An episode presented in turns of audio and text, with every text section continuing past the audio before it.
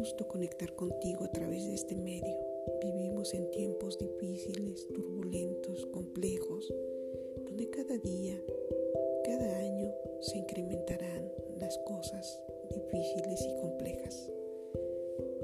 Tenemos la oportunidad de poder conectar con el cielo y desconectarnos del mundo a través de las escrituras, de la oración y de la fe saber y encontrar el propósito de esta vida, saber por qué estamos aquí y hacia dónde vamos.